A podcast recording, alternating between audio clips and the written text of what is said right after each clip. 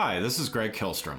Welcome to Season 3 of The Agile World, where we discuss customer and employee experience, organizational and workforce transformation, and how business can adapt and continually improve in an agile age. The Agile World podcast is brought to you by TEKsystems, an industry leader in full stack technology services, talent services, and real world application. For more information, go to teksystems.com. To read more about the topics discussed in this show, you can go to my website at theagile.world and read my latest articles or get a copy of my latest book, The Agile Workforce, now available on Amazon and other retailers. My name is Greg Kihlstrom, and I'm the host of the Agile World podcast.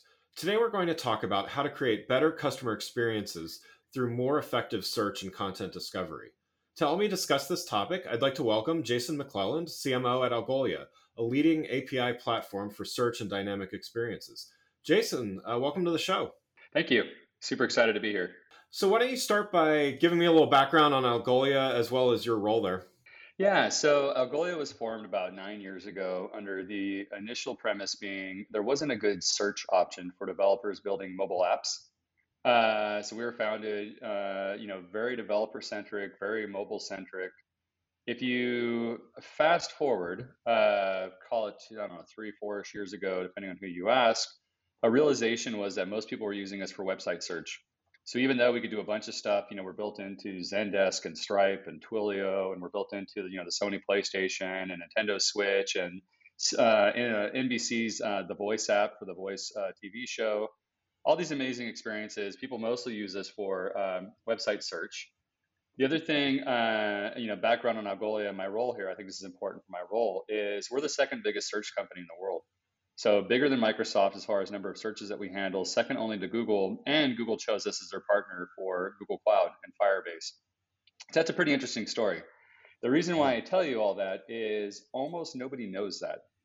And so that's my job as CMO is to find a way to like, you know, show people that art of the the art of the impossible, you know, to get those stories out there, really get developers excited and sort of aware of like if you're trying to build like an in-app uh, discovery experience, if you're trying to build a gaming discovery experience, if you're trying to build, you know, support case routing, sort of discoverability, we can help you with all those, and we're already doing that with the biggest companies in the world. Um, we just got to get that story out there. Yeah, that's great, and that's that's great context there. So let's get started by uh, talking about the importance of search and, and content discovery to the customer experience. So, as an intro to this topic, why don't you give your perspective on just why effective um, search and intelligent content discovery is so important?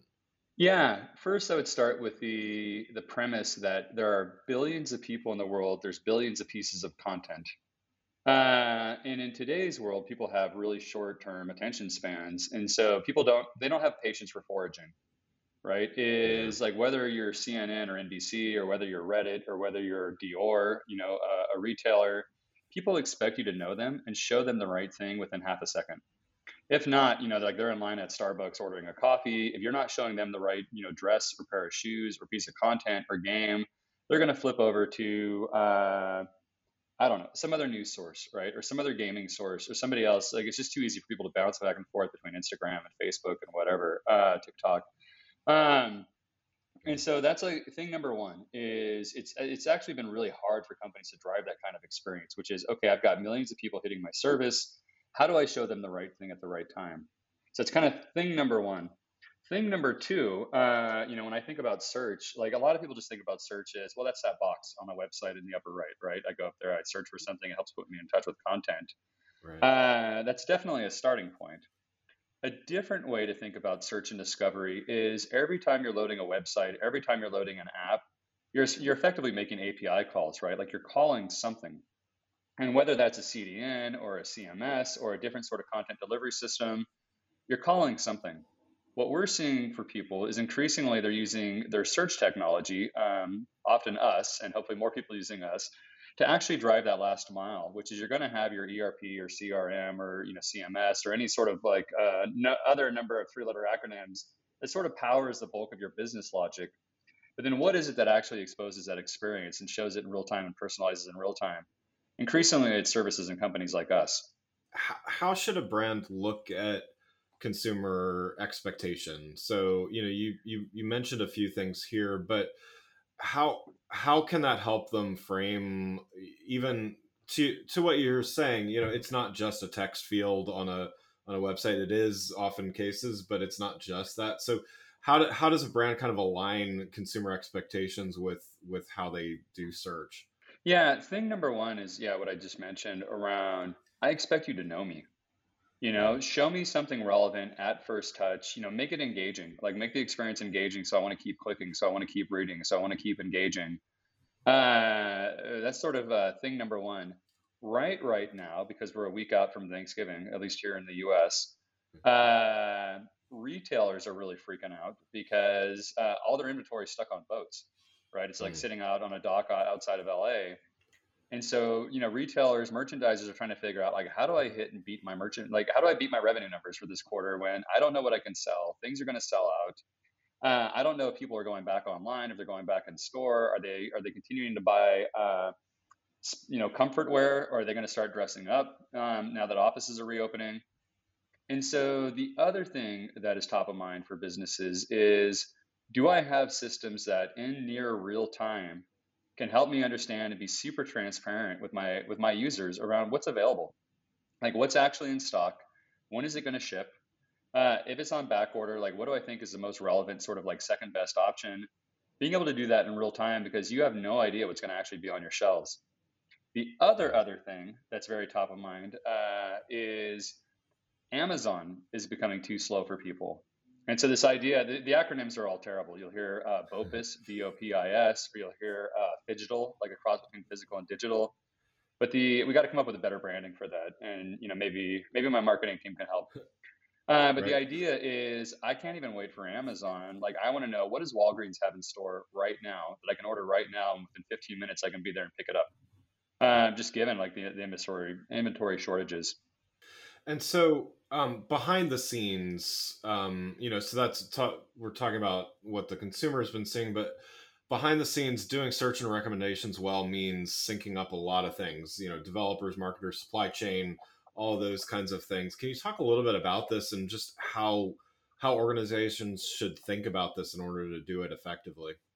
Number one is setting the expectation with your vendors that this near real time is what you're looking for like historically i don't know that people have known what to ask for or to know that they should have to set this expectation. And number two is it's getting easier and harder. Uh, the part that's getting easier is in the past you either had to build everything yourself. So you're going over to amazon and you're starting from scratch and saying okay i'm going to build something end to end from scratch myself. That's incredibly hard in a multi-year process or it was hard because you're buying you know some monolithic uh, off the shelf saas uh, provider and you're having to rip it apart to figure out okay like how exactly do i integrate it with my erp how exactly do i integrate it with my pim how exactly do i uh, integrate it with like my last mile sort of customer experience uh, you know the display layer and so that was really hard because then essentially you're fighting the system because it's like uh, the SaaS providers always pride themselves, right? Where it's just like, oh, you get the benefit of multi-tenant SaaS. It's like living in the same apartment as everyone else. Like you don't have to pay for your own plumbing. Right. And that's true. The downside then is your apartment looks like everybody else's apartment because you're buying the same thing. And if you're Dior and you're trying to look different than say like L'Oreal or some other, you know, premium brand, that's really hard when you're sort of fighting the system and going, okay, we bought the same thing. How do we look different? So it's gotten easier because there's been this rise of, you know, Gartner calls it composable software. Uh, it's companies like us or Twilio or Stripe, which is hey, it's bigger than an API, it's smaller than hosted SaaS. It's kind of like pre-built Lego blocks that make it easier for developers to build these experience. So that part's gotten a lot easier um, from a build standpoint. The part that's gotten a lot more complex is in the past, you would just ring up Salesforce or you'd ring up Adobe and you say, hey, I need a marketing system. And they'd say, hey, we got seven clouds. You know, we're more than happy to sell you our seven clouds. Now what you do is you call up, you know, Salesforce or an Adobe and you say, hey, I need your content management system but I'm going to go to these other composable companies and actually build the, you know, the, the sort of experience layer around it. That's really confusing, especially for marketing and business execs who don't come from a technology background. And so that's part of the challenge of my job, right? Is sort of explaining. I mean, literally, like we were doing a deal cycle with a big uh, PC manufacturer, one of the biggest PC manufacturers. I don't know, maybe two months ago, and we gave the whole pitch that their tech team loved around, you know, APIs and composable and partner integrations and blah blah blah. I happen to know the business owner from a past job. So she calls me and she's like, Hey, I run a merchandising team and my team hates IT. Uh, all that stuff sounded like IT spec, uh, like IT speak. Uh, do, one, do I care? And two, are you telling me I got to go to IT to be able to run my business going forward? Like, what does this mean? You know, and it's not just you guys, like Salesforce and Adobe, everybody else using the same language. I'm so freaking confused. And so that's the part that's gotten harder, right? Is because as your go to markets become more technical, you have business people who come up through brand or demand gen or product marketing or product management. Uh, and now all of a sudden they're having to figure out sort of APIs and composable and, you know, how do I speak to my developer? So there's a lot of work to do there. And there's a lot of uh, gray area in the market because of that. So, how do you talk with customers about like the quantifiable stuff uh, you know quantifiable metrics of success and and measures of, of success there. I mean obviously you want a great search experience. You want customers to find what they need and, and buy and and you want um, near real time or real time uh, results. But how do you how do you quantify that for customers and how should they be thinking about that yeah, fortunately, that's really easy. I mean, that this is like the days of digital, right? And so, you know, like, what's your bounce rate? Like, uh, are people coming to your app? Are they coming to your site? Uh, are they leaving within a second, or are they actually staying? Um, how much time are they spending engaging? Like, are they going through multiple pages? Are they scrolling up and down? Are they adding things to cart? So, all of these things are things that are really easy to measure and really easy to A/B test. And I mean, we've been doing this for I don't know, ten plus years in marketing and so it's kind of like back to basics, which is really building a robust system that you say, okay, what's my hypothesis? Like, I think people need to see A versus B. I'm going to run this test, and what ultimately drives, you know, like bigger engagement, bigger AOV, like average order value, higher cart conversion, or higher game conversion, or higher whatever your sort of KPI is.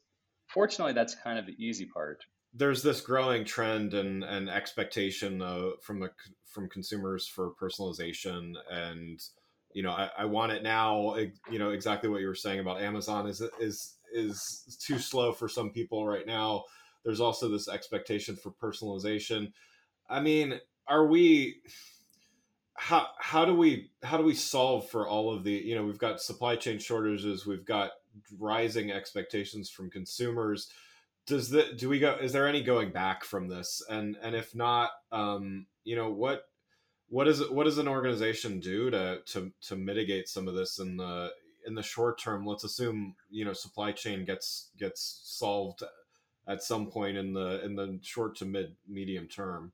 Yeah, I would say uh, there's definitely no going back. It's only going to accelerate, and I know that that's scary. Now, like I was reading an interesting article, uh, I think it was on CNBC this last week around Macy's, um, and sort of market market concerns around like is Macy's making aggressive enough investments um, in their digital business and their cross channel business and the idea of like buying online and you know picking up in store to be able to stay relevant.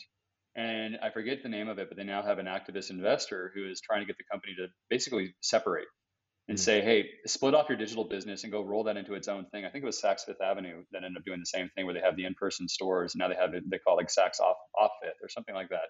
Yeah. Um, and so when you look at that, like there are plenty of examples of companies that were maybe a little bit behind on the move to digital, and now now they're really trying to scramble, right? It's uh, how do I how do I keep up, right? Given that these are multi-million dollar, multi-year investments, and my competitors are two, three, five years ahead of me it, it's only going to accelerate. Um, and it was interesting. I was talking with a guy uh, over in London, one of the analysts from I forget if it was Forrester or Gartner, talking with him maybe two months ago around there are differences in expectations geographically. Meaning, like in America, I expect to be able to go to anybody's website, see what they have online, see what they have in store, uh, see what the availability is, know what the shipping time is, expect you within like I don't know, 99% that it's going to come to me when you have it, when you say, and I also expect that if I go to the store, it's going to be the same price as what you told me was on the website. And so it's incredibly dismaying to me. Like, uh, as an aside, I try my hardest to never go into Walmart. Um, I went to Walmart for something maybe a month ago because they had it online. And when I went to the store, it was like 20% more. Uh, and, mm. you know, my initial reaction is, oh my God, like what year is this? You know, right. that felt like, I don't know, 2011.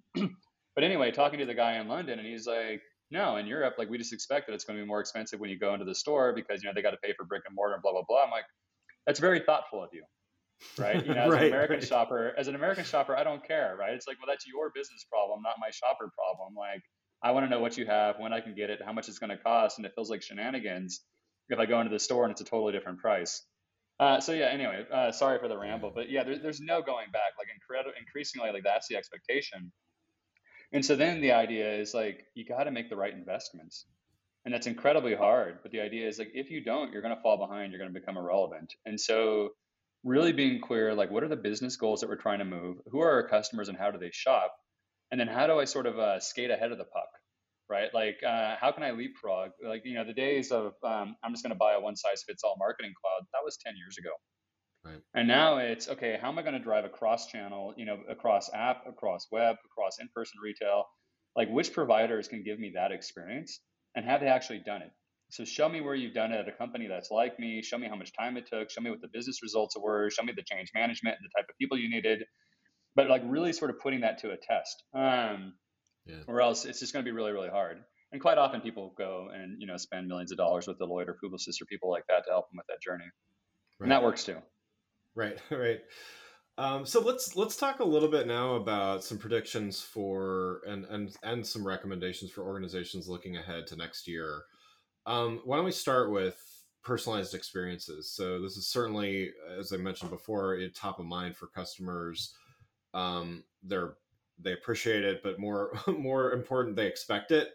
Um, so where do we go from you know where things currently are? What can we expect? You know, technologies, AI, ML, all that kind of stuff to help us get there. There's a couple things, and I think it really depends on what type of business you're on, and, and what type of business you're in, uh, what you're trying to drive, your customers are. So there's a bunch of nuance in there. Yeah. In general, a theme that we're seeing, uh, there's sort of two themes you know, around ML and uh, AI that you just mentioned. Uh, one, we're in a pretty big trough of disillusionment with AI. Like at this point, I really, I, I, grimace every time I see the word or say the word AI because for the last, I don't know, call it eight years, six years, most of it's been garbage. Yeah. And so um, I look at, I know probably 80% of the time that when somebody says AI, they don't know what they're talking about. Right, right. Um, and that's just like you know, I mean, most of it's like machine learning models, and most of it is like it's not, it, it's just not right. Anyway, so you have like this trough of disillusionment or skepticism um, with business buyers and even developers, where they look at it and they go, "Okay, you're telling me you got some great AI-driven thing. Is it really real? Because I've had 20 other companies tell me before, and stuff just actually didn't work. It didn't. It didn't help me. It didn't work." So that's kind of one body of thing that like we as an industry have to dig ourselves out of is like rebuilding that credibility of what exactly is it and how exactly does it work? And that leads to the second secular trend this idea around transparent or explainable AI or transparent or explainable ML, yeah. which is I really want the robots to help me do my job, but the robots have to be able to explain what they're doing in a way that a human understands it because then it makes a human smarter. And the human can go explain to their boss of like, hey, well, here's why I recommended article A versus B or game A versus B or, you know, red dress versus blue dress you know, because EML showed me that it maximizes revenue or maximizes margin or maximizes most popular, whatever the thing may be, right? Um, so we've seen a lot more retailers explicitly asking for that, which is, hey, we love that your models are transparent. It makes my team smarter. Like, how do you guys get even better at that? Uh, so that's a big trend. Is one, is it real? And then two, show me it's real. Show me why you're recommending this because I've got to go be able to explain to my management. The transparency. I mean, there's also things like bias and and things that we can um, you know, sort of protect against, as well as just, you know, I, I was talking with a, a, company the other day, and they were using a, very well-known company's um, business intelligence tools, and you know, simply said it it doesn't work. And so, you know, you could you could say, okay, well, that's just a fail for AI, ML, all all of the above, or you could say, man, if they had some insights, like exactly what you're saying, if they had some insights as to why it's failing they could actually help. And that, that's where i you know i think the humans and the and the robots are, are meant to work together right? So yeah.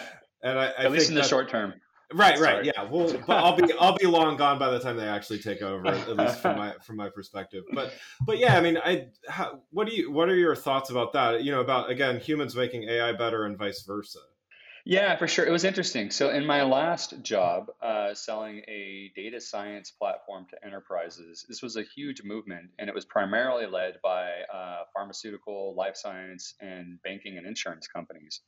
Hmm. And the reason why is these companies have been data driven for 30, 40, 50 years, right? I mean, it's like their bread and butter. They've always been model driven. Yeah. Uh, but historically, they were able to automate pricing and basically just say the model made me do it. There's uh, yeah. there's a number of societal changes, right? Which is uh, and in the past, like you know, if you get sued, where it's just like, hey, why are you pricing differently based on race or gender or age or county or city or house type or whatever? Uh, in the past, they were able to say, well, the model made me do it. You know, data in, data out. Like that's what happened. Increasingly, courts are saying that's not okay anymore. Like you've got to show me why the model and how the model, and making sure that you're not sort of like feeding biased data in that's like resulting in biased data out. And that's got you know primarily the heavily regulated industries like in a huge scramble. Uh, which is good for everybody who's not in heavily regulated industries because you're not on the hot seat yet but right. it's forcing that change in technology around that sort of transparent and explainable AI of like you got to understand like why the model's recommending what it does. You got to you know have tests around like model drift and model bias and uh, so systems are coming out that help you with that as opposed to saying I don't know you know uh, data in data out like the machine made me do it. Um, right, right. It's a huge movement that I think the rest of us will get the benefit from. Yeah, absolutely. How about um, localization, hyper localization? What what do you see coming, you know, down the horizon for that? When we think about hyper localization, what we're talking about uh, in my part of the industry is what we talked about earlier that sort of idea of buy online, pick up in store. Yeah. Uh, or also, hey, what do people who look like me, I should be careful with that term, what do people who look like me uh, tend to want based on where I'm at? Right like if you think about like Google's really good at this, right? Like if I go to Google and I type in like lunch by me, like Google's able to figure out, well, where are you and what are the restaurants that are open right by you? And, and like it really optimizes the results based on like what's what's a half mile away from you. Uh, that's now being democratized. And that's one of the things that you know we we just did a, a monster deal with the biggest pharmacy uh, with the biggest pharmacy company. Um, and that, that was exactly what they were looking for is the idea of like hey somebody needs something whether it's like you know toilet paper or soap or gum. Uh, i need to be able to show them in that half a second like what's in stock and what's most relevant for them in their neighborhood. Because there's you know three different stores within a half mile from them so which one should they go to? Yeah. uh, in, in the past that was incredibly hard being able to stitch together that sort of uh, geo you know geolocation data based on your ip address. Uh, and your systems like MAC address or whatever, your MAC ID, uh, stitch that together across like your, your PIM system, your uh, your CRM system, your ERP system, like stitch all that together, right, and then like ultimately in real time show that. Uh, now that's quickly becoming the expectation, and honestly, like that was accelerated. I don't know, five years just because of COVID. People were like, I can't go in a store and wait for a half hour to pick up toilet paper. Like, I got to know who's got what, and I want to be in and out. Um, and so that was uh, that was a boon to my part of the industry, at least. Well, hey, uh, one one last question before we wrap up. Um, you know, I got some general predictions and and and things from you. What can we expect from Algolia in the coming months or year that that relates to some of the things we talked about? Yeah. Uh, so one, you're going to hear a lot more about us.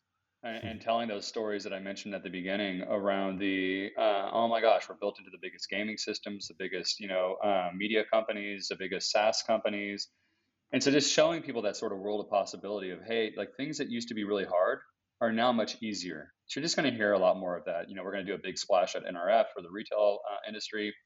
Really, really excited about that. Nice. You're going to see a continued expansion. You know, if I go back to the beginning operating premise of billions of pieces of content, billions of people, we make it easier for developers to put those things together. So you're just going to see uh, a lot more product launches and API launches that support that, right? Which is like how all the different ways, you know, how do we get better at doing that for media? How do we get better at doing that for gaming? How do we get better at, you know, sort of predicting intent and recommending certain things? And how do we get better at uh, really analyzing your data, whether it's like, you know, data or plain text or imagery? And so there's a bunch of stuff around that that you're going to see uh, over the next, you know, coming months. So super excited for that.